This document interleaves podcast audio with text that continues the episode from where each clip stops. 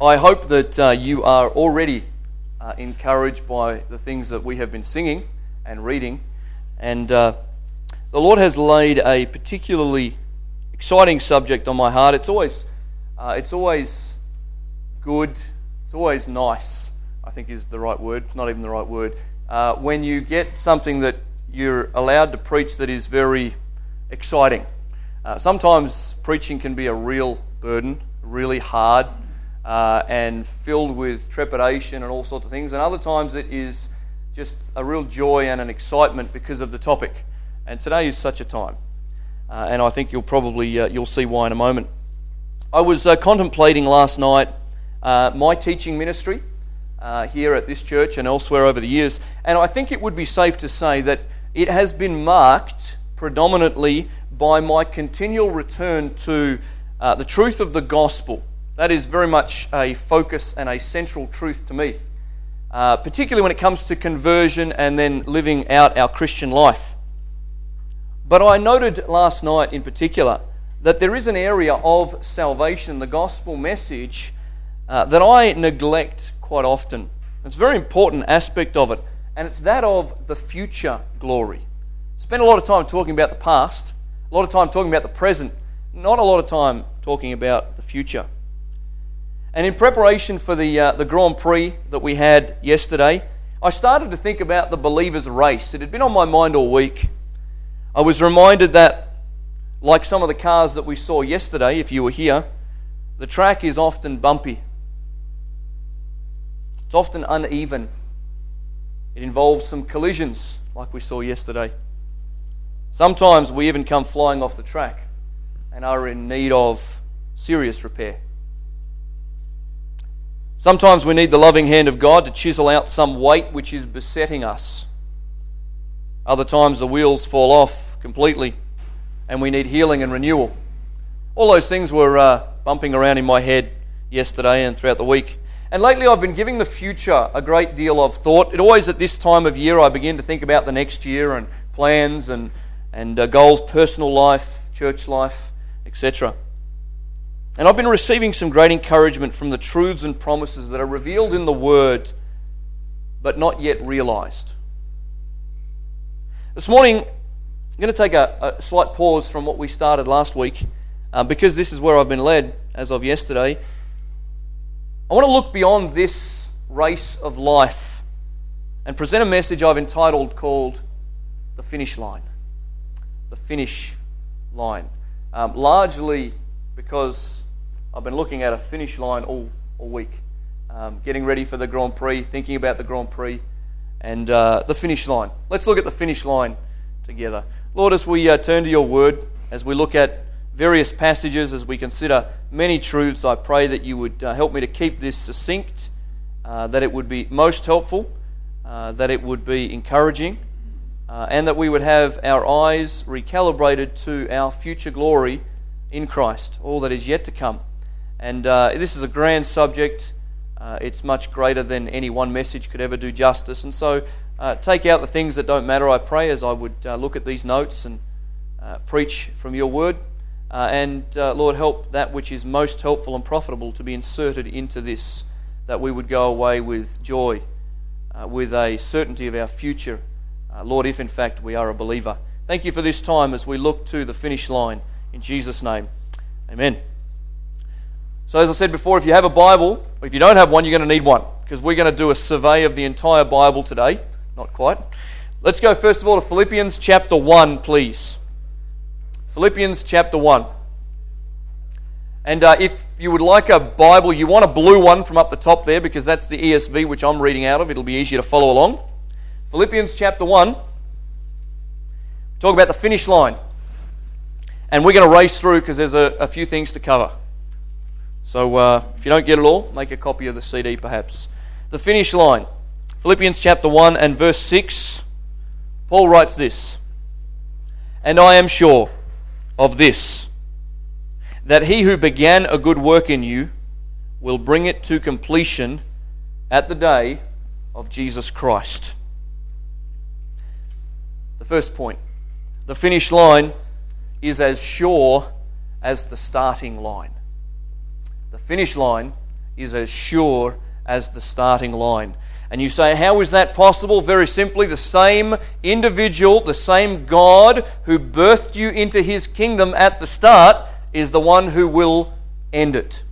He's the one who will bring all things to completion and accomplish it. He has taken it upon himself to ensure that you finish. That's the promise made here in Philippians 1. The one who began the good work, and that wasn't us, thankfully, because it wouldn't last. The one who began the good work, none other than Jesus Christ, the Spirit of God, God the Father, the one who began that work in you is the one who will bring it to completion. So you can be as sure of your salvation at the beginning of the race, throughout the race, and to the end of the race, because it's the same one who empowers you for the race. That's such an encouraging thought. I don't have to worry about the future. Someone said it to us in the testimony time. God holds the future. We may not know all the answers about what it's going to look like fully, but the God who brought us into the race and sustains us through the race will bring us to completion at the end of the race. The finish line is as sure as the starting line. That is such an encouragement. And what a promise. I am sure of this. Are you sure of that? Paul is. The apostles are. Christians throughout the ages have been sure of it. So sure have they been that they are prepared to die at a stake because they know that this life is just temporary. They know that what is to come is eternal, and the one who brought them into the kingdom of God, and even if God dispatches them from this earth at a stake, you can know for certain that he who began the race will also finish it. What a joy. The finish line is as sure as the starting line. Secondly, the finish line is a promotion for the believer. The finish line is a promotion for the believer. We're still in Philippians. Look at verse 21 of chapter 1, please. Philippians 1 and verse 21. Paul says, "For to me to live is Christ, and to die is gain." Gain. Now, for those of us who find the allurements of this world attractive, there would be a seemingly no gain because we are settled here. We're enjoying our life here. We're not doing what that song said, "I'm just a pilgrim passing through." We're actually enjoying this life. If we're enjoying this life, we have something wrong in the sense of this is where we want to be. If that's your situation, there's something wrong, because this is just a temporary dwelling. Paul says, for me to live is Christ. While I'm in this body, I'm going to live for him. But understand, folks, he says, understand that to die is gain. This is the ultimate promotion. To die is to be with the Lord. I think perhaps we become so enamored with the here and now, so fixated on all that is before us and around us. Death is not to be feared, but to be understood as the gateway into the promised hope of eternal life. If you are walking with the Lord, if you have some foundation of truth in the Scripture, you'll know that for the Christian, death is never to be feared, because it is the entrance into eternal life. But if you're an unbeliever here this morning, if you're one who has never come to understand the reality of what the Lord Jesus has accomplished on your behalf, then you ought to fear death. You ought to fear it greatly, because the Bible tells us in Matthew 10:28, "Do not fear those who can kill the body, but cannot kill the soul. Rather fear him who can destroy both soul and body in hell." If you are an unbeliever, you ought to be afraid, because the Bible tells us in Hebrews 9:27, "It's appointed unto man once to die, and after this, the judgment." Be afraid of death if you are not in Christ. But oh, if you're in Christ, it is a gain. It is a promotion.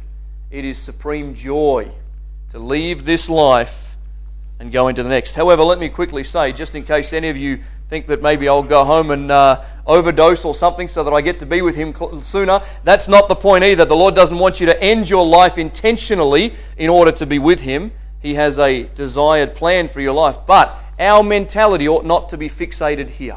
We ought not to be focused on the here and now, but on the future. The finish line is a promotion for the believer. I'd like you to turn to Romans chapter 8, please.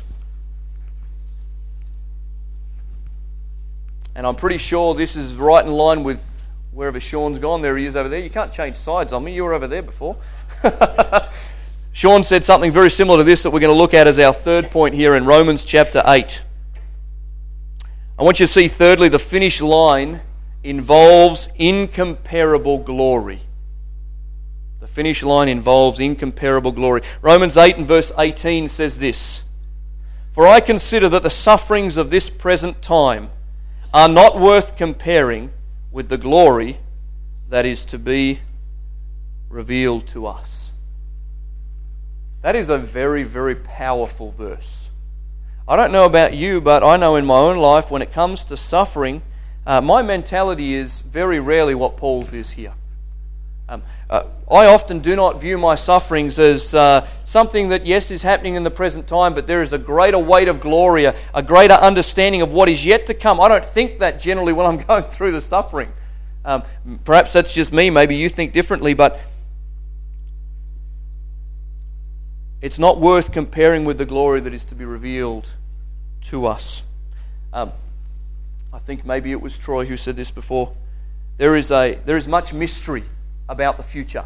And I am by no means going to answer all your eschatological questions here this morning, okay? Future end times. In fact, I couldn't even if I tried because I don't know all of them by any means. I'm not going to be able to answer, but this is what we do know for absolutely certain. It will be more glorious. It will be more magnificent. It will be more fulfilling than anything you can imagine. You say, how do you know that? 1 Corinthians 2:9 says, "But as it is written, eye has not seen, nor ear heard, nor the heart of man imagined what God has prepared for those who love Him." You cannot even fathom. The greatest imagination in our midst here is not going to be anywhere near what the future glory in Christ Jesus is going to look like. I sometimes hear young people in particular say, but isn't heaven going to be a bit boring? Like, you know, what are we going to do? It doesn't say anything about football or soccer, and it doesn't say anything about basketball, and I don't want to be in church all the time. Let me just fix our understanding here. The reality is, you can't fathom what this is going to be like. And if the God who created you and knows all the things that you love and has provided them in this life, don't you think that there's going to be even greater glory in the next? It's going to be amazing, and we're going to cover some of those things in just a few moments here, just to whet your appetite for future glory. It's incomparable. You cannot compare it to anything else. The greatest ecstasies of this life cannot be compared to the future glory that it awaits us. That was point 3. That is very good for me. Point 3, and I've been 10 minutes into this. Okay, point number 4. You won't. There's a few more to go. Point number 4. The finish line is the ushering in of God's eternal kingdom. The finish line is the ushering in of God's eternal kingdom. I want you to turn to perhaps a very peculiar passage. We don't go here very often. Daniel chapter 2. If you're not sure where that is, it's towards the back of the Old Testament. Almost said the New Testament then. Towards the back of the Old Testament. Daniel chapter 2. And I'm just going to tell you in advance, I do not have the time to give you all the context here. You're going to have to read it yourself to find out that I'm telling you the truth. Daniel chapter 2.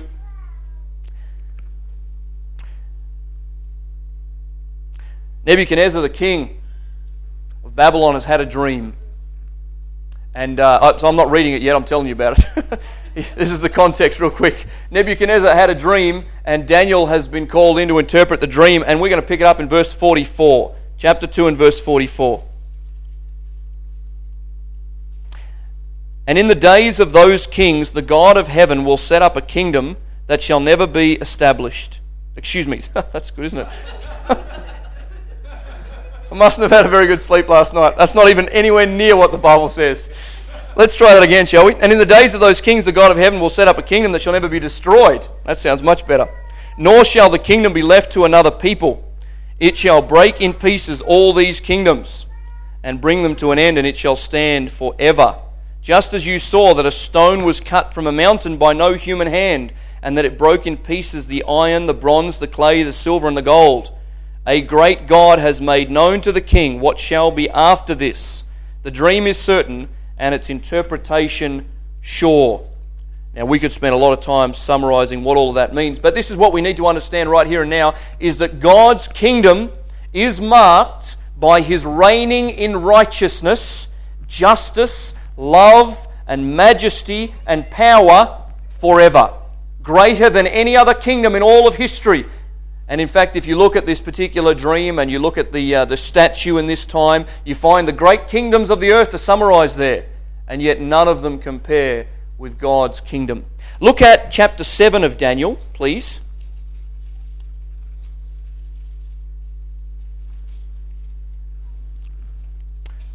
And this again is an amazing portion of Scripture. Chapter 7, verse 9 and 10. Daniel says, "As I looked, thrones were placed, and the Ancient of Days took his seat. His clothing was white as snow, and the hair of his head like pure wool. His throne was fiery flames, its wheels were burning fire. A stream of fire issued and came out from before him. 1,000 thousand served him, and 10,000 times 10,000 stood before him. The court sat in judgment, and the books were opened." Wow, what a picture this is. What a picture. Then look at verse 27 and 28 of this same chapter, please. Daniel chapter 7, verse 27. "And the kingdom and the dominion and the greatness of the kingdoms under the whole heaven shall be given to the people of the saints of the Most High. His kingdom shall be an everlasting kingdom, and all dominions shall serve and obey him. Here is the end of the matter. As for me, Daniel, my thoughts greatly alarmed me, and my color changed, but I kept the matter in my heart." I wonder if your color would change. I wonder if your visage of your face would be a little bit different, having witnessed in a vision the glory of the Ancient of Days and his majestic rule over all the kingdoms of the earth. The finish line is the ushering in of God's eternal kingdom. Point 5. And of paramount importance, if you get nothing else, this is the one. The finish line is the revelation of Jesus Christ. The finish line is the revelation of Jesus Christ. 1 John chapter 3, please. We're going to just park here for a few moments. 1 John chapter 3, almost at the back of your Bible. Beginning in verse 1. 1 John chapter 3 and verse 1 says this. I don't like the first word in the ESV. The King James was much better. It shouldn't be see, it should be behold. It's a much greater word. So I'm going to say, "Behold, what kind of love the Father has given to us, that we should be called children of God, and so we are. The reason why the world does not know us is that it did not know Him." Notice verse 2, please. "Beloved, we are God's children now, and what will be has not yet appeared. But we know that when He appears, we shall be like Him, because we shall see Him as He is." Surely the greatest joy, surely the supreme ecstasy, is to finally see our Saviour. There can be no greater thrill, no nobler thought, than to finally receive the end of our faith, which is then sight. We live by faith, not by sight. We walk by faith, not by sight. And yet one day we shall see. Faith becomes sight. Let me read you a few verses. We won't turn there, but the psalmist says this wonderfully in Psalm 17:15. "As for me, I shall behold your face in righteousness. When I awake, I shall be satisfied with your likeness." Wow. Isaiah 33:17, "Your eyes will behold the King in His beauty. They will see a land that stretches afar." The Lord Jesus in John 17:24 says, "Father, I desire that they also whom you have given me may be with me where I am, to see my glory that you've given me, because you loved me before the foundation of the world." We will witness the glory of Christ. 1 Corinthians 13:12, "For now we see in a mirror dimly, but then face to face." Now I know in part, then I shall know fully, even as I have been fully known. And then in Revelation 22, at the end of the entire summary of the Scriptures, we get to the last chapter, and in verse 4, John tells us, they shall see his face, and his name will be on their foreheads. The finish line is the revelation of Jesus Christ. That ought to mean something for us today. I could spend a lot longer on that, and I think you know that, but I'm going to keep going for the sake of time because we're not even halfway through our points. Number 6. The finish line is the bestowal of our new heavenly bodies. Turn with me, please, to 2 Corinthians chapter 4. The finish line is the bestowal of our new heavenly bodies. 2 Corinthians chapter 4. If you find verse 16, we're going to read through to part of chapter 5. 2 Corinthians 4 and verse 16. You're going to know where every book of the Bible is at the end of this. Verse 16 says, Paul says, so we do not lose heart. Though our outer self is wasting away, our inner self is being renewed day by day. For this light momentary affliction is preparing for us an eternal weight of glory beyond all comparison. As we look not to the things that are seen, but to the things that are unseen. For the things that are seen are transient, but the things that are unseen are eternal. For we know that if the tent that is our earthly home is destroyed, we have a building from God, a house not made with hands, eternal in the heavens. For in this tent we groan, longing to put on our heavenly dwelling, if indeed by putting it on we may not be found naked. For while we are still in this tent we groan, being burdened, not that we should be unclothed, but that we would be further clothed, so that what is mortal may be swallowed up by life. He who has prepared us for this very thing is God, who has given us the Spirit as a guarantee. A new heavenly body. Let me break this down for us perhaps a little bit more. No more arthritis. No more dementia, memory loss. Men, no more baldness. Not boldness, baldness. I guess there's some ladies that might apply to too, but generally men. No more obesity. I'm rejoicing in that. No more bad habits. No more bad hair days. This morning I was walking. I'd finished doing some study and I went to get a coffee. I twisted my ankle twice on the way up the road. Not badly, just enough for it to hurt. And my immediate thought was, oh, new body. I just finished doing the study on this. And I thought, no more twisted ankles. No more cramps. No more menstrual cycles. No more cancer. No more diets. No more weakness. No more fatigue. No more disabilities. No more handicaps. No more disfigurements. No more deafness.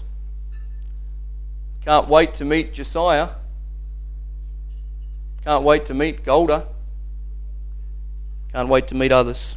1 Corinthians 15:44 says this, it is sown a natural body, it is raised a spiritual body. If there is a natural body, there is also a spiritual body.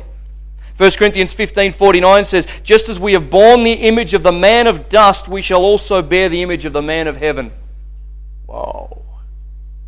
Philippians 3:20 verse and 21, Paul says, our citizenship is in heaven, and from it we await a Savior, the Lord Jesus Christ, who will transform our lowly bodies to be like his glorious body by the power that enables him even to subject all things to himself. This is exciting news. A new body.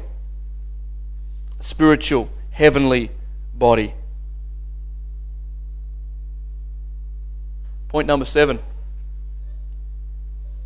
In answer to Julie's comment earlier, the finish line is the great reunion of the believers.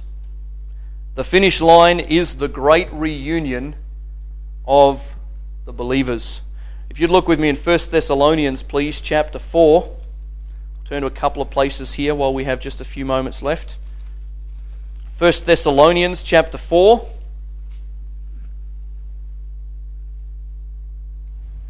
If you find verse 13, Paul answers this very question. 1 Thessalonians 4 and verse 13, he says, "But we do not want you to be uninformed, brothers, about those who are asleep." He doesn't mean those who have fallen asleep. He means those who have died in Christ. That's Paul's way of saying they're not dead, as in we're never going to see them again. "That you may not grieve as others do who have no hope." Verse 14, "For since we believe that Jesus died and rose again, even so, through Jesus, God will bring with him those who have fallen asleep. For this we declare to you by a word from the Lord, that we who are alive, who are left until the coming of the Lord, will not precede those who have fallen asleep. For the Lord himself will descend from heaven with a cry of command, with the voice of an archangel and the sound of the trumpet of God. And the dead in Christ will rise first. Then we who are alive, who are left, will be caught up together with them in the clouds to meet the Lord in the air. And so we will always be with the Lord. Therefore, encourage one another with these words." And what an encouragement they are.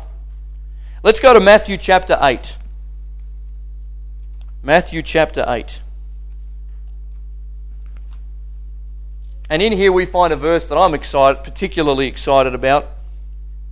Matthew chapter 8 and verse 11. Matthew 8 and verse 11. The Lord Jesus is speaking, having ministered to a centurion. He says in verse 11, "I tell you, many will come from east and west and recline at table with Abraham, Isaac, and Jacob in the kingdom of heaven, while the sons of the kingdom will be thrown into the outer darkness. In that place there will be weeping and gnashing of teeth," etc. "I tell you, many will come from east, west, and recline at table with Abraham, Isaac, and Jacob in the kingdom of heaven." I'm not sure about you, but I am looking forward to meeting some of the Old Testament saints. I've got some questions I want answered. I've got some things that are not necessarily revealed by the Spirit of God in the pages of Scripture. I just want to get alongside some of them.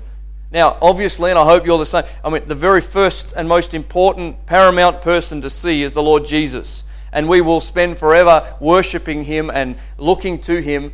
But there is a sense in which these real humans who have lived their life by faith, in Hebrews chapter 11, some of these other men and women of the faith over many years, that we will recline at the table with them and be able to say, "So, Enoch, what did it mean when the Lord said you were not? Were you really just taken away? Elijah, did you really go up in a whirlwind? Like, what was that like? And what was it like, Elijah, on Mount Carmel when you called down the fire of God in the midst of people? Moses, when the waters were parted and you walked through on dry land? Give me a bit of a summary of that." I've got a whole list of questions. I'm hoping the Lord's going to let me take my list up so that I can ask my questions. It's going to be a wonderful time of reunion, is it not? And I don't know about you, but I look forward to meeting my little brother, Samuel, who died at 7 months old through a cot death. I hardly know him. I'm looking forward to meeting him. Some of you are looking forward to meeting children that you have lost. Some of you are looking forward to reunions with grandparents and those who ministered to you when you were younger, Sunday school teachers and all these other people who have been men and women of faith. It's going to be a wonderful reunion. So you're going to get bored? I don't think so. It's going to be an incredible time. The finish line is the great reunion of believers. Abraham, Paul, Moses, Jeremiah, Peter, so many others. Point number 8. The finish line will be marked by feasting and fellowship. Feasting and fellowship. If you'd find Isaiah chapter 25.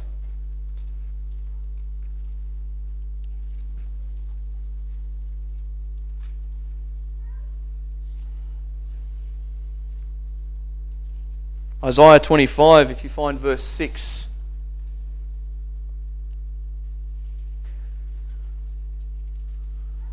Isaiah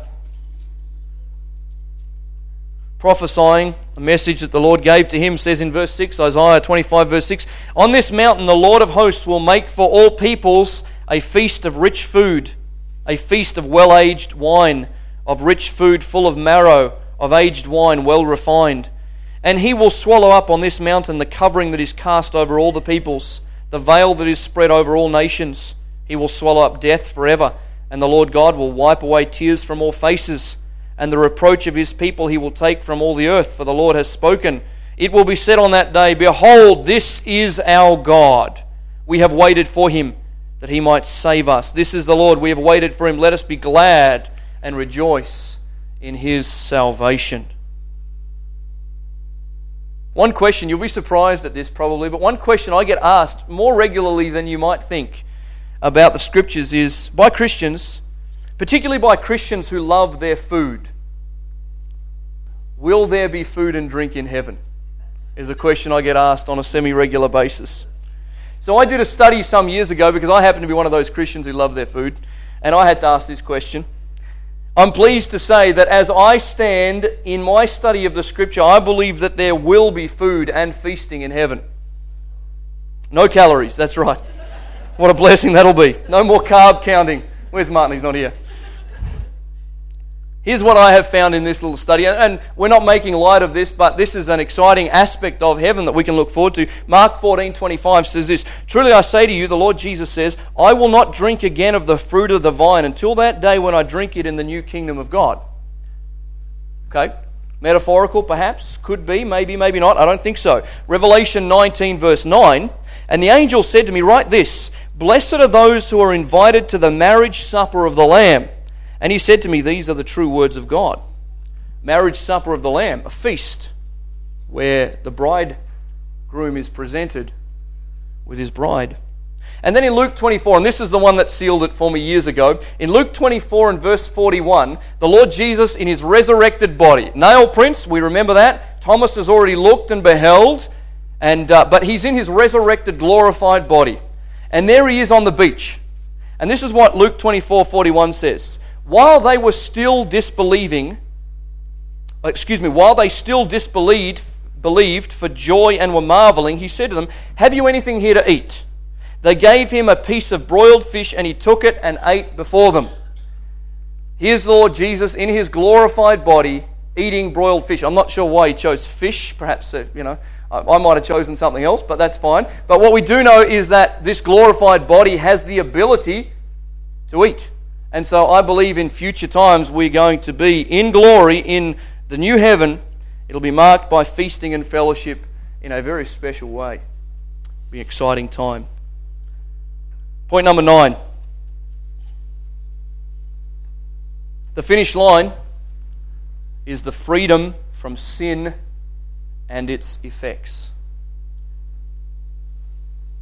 Perhaps second only to seeing the Lord Jesus' face and being with him is this. Turn with me to Revelation 21. We read this earlier. I just want to point out just a couple of things under this point, and then we're almost done. Revelation 21.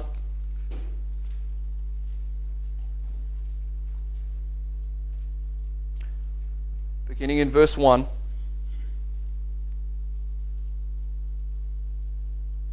"Then I saw a new heaven and a new earth.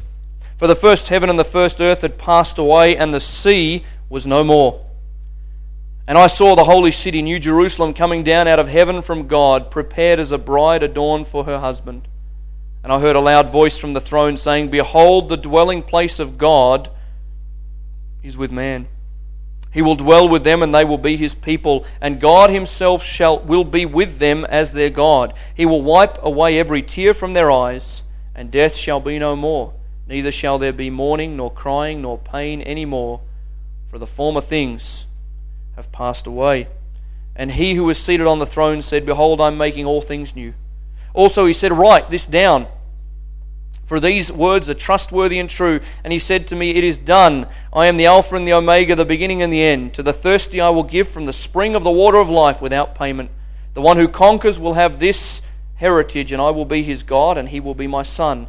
But as for the cowardly, the faithless, the detestable, as for murderers, the sexually immoral, sorcerers, idolaters, and all liars, their portion will be in the lake that burns with fire and sulfur, which is the second death.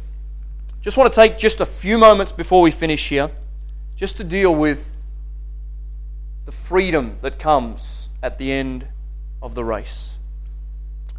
Verse 1 says, there will be no more sea, first of all. No more sea. It's interesting, this, because we would automatically think, well, why? What's wrong with the sea? Why would that not be in this new glorious place? You've got to understand that right throughout the Scriptures, the sea represents perpetual unrest. That's what the sea represents. It's perpetually unresting. And so anything that relates to that which is unresting is no longer, because this is a place of tranquility and rest. Now, water is still there. We read about the wonderful places there in heaven where there is water as glass, but the sea is no more. Gone. Secondly, we see in verse 4, every tear is wiped from the eyes. Wow. Think of how many tears you've cried. Think of how many times you've been overwhelmed by sorrow. In fact, the psalmist says, all my tears are in your bottle. He knows every single tear that you have cried, but the tears are gone forever. Gone forever. And then thirdly, verse 4 says, death will be no more.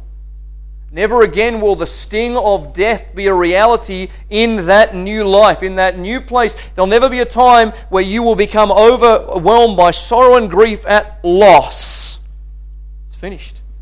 It's gone. Number four we see here is that sorrow, grief, and pain are gone in verse 4. That's exciting. No more pain, no more stubbing the toes when you get up in the morning. It's not going to happen anymore. You're not going to have the aches and the pains and the creaks of the body. All of that is gone. The pain is finished. The sorrow and the grief, gone forever. Wow. But greater still than all of these is the fifth thing we see here in verse 8. All evil, all sin, and everything that is under its power is gone. The world, the flesh, the devil, gone forever. Never again am I going to wrestle in this area or that area. Never again am I going to fall into temptation. Never again am I going to become overwhelmed at my own sinfulness in this realm, because it's gone, it's finished, it's done. Wow, what a time. The finish line is the freedom from sin and its effects. And we could spend much time on that. We have two more points and we're going to cover them quickly. Point number 10. We won't turn to these, I'll just give these to you. The finish line is the realization of our inheritance and rewards. The finish line is the realization of our inheritance and rewards. I put this right at the back here because sometimes I think in Christianity we are told that we ought to strive because of rewards. Okay, that's faulty. That's not the way it works. God will give rewards for faithful service, but if your motive is to gain rewards, you just lost your reward. That's the reality of it. If your motive is, I'm doing this for reward, even in heaven, then you've got it wrong already and that reward isn't there. The reward is the God-given grace to us for faithful service when Christ is at the forefront when we serve. But the reality is there is an inheritance and rewards. 1 Peter 1, 3-5 says this. Just read verse 5 here. I should say verse 4. To an inheritance that is imperishable, undefiled and unfading, kept in heaven for you. Specifically for you. There is an inheritance for you reserved in heaven at this very moment, guarded by God's grace, never to be removed. That's yours. 1 Corinthians chapter 3 tells us that if anyone builds on the foundation, which is Jesus Christ, gold, silver, precious stones, wood, hay, or stubble, all those will be tested by fire one day, and by the fire we will see what kind of works they were. Gold, silver, precious stones, works with the right motive and the right service will last. Wood, hay, and stubble will be burned up and be worthless. Our rewards will be tested by fire. Paul, at the end of his life, to Timothy says this in verse 8 of chapter 4. He says, henceforth there's laid up for me a crown of righteousness, which the Lord, the righteous judge, will award me on that day, and not to me only, but also to all those who love his appearing. The finish line is the realization of our inheritance and our rewards. The last thing that I want us to note, if you turn with me to 1 Corinthians chapter 15. 1 Corinthians chapter 15. The finish line.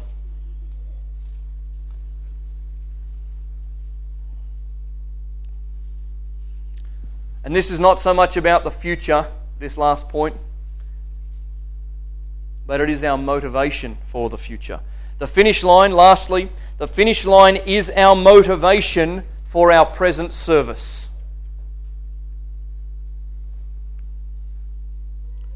Now we know that in that we mean the Lord Jesus Christ being our motivation. Verse 51 of chapter 15 here, Paul says this, behold, I tell you a mystery. We shall not all sleep, but we shall all be changed. In a moment, in the twinkling of an eye, at the last trumpet. For the trumpet will sound, and the dead will be raised imperishable, and we shall be changed. For this perishable body must put on the imperishable, and this mortal body must put on immortality. When the perishable puts on the imperishable and the mortal puts on immortality, then shall come to pass the saying that is written, death is swallowed up in victory. O death, where is your victory? O death, where is your sting? The sting of death is sin, and the power of sin is the law.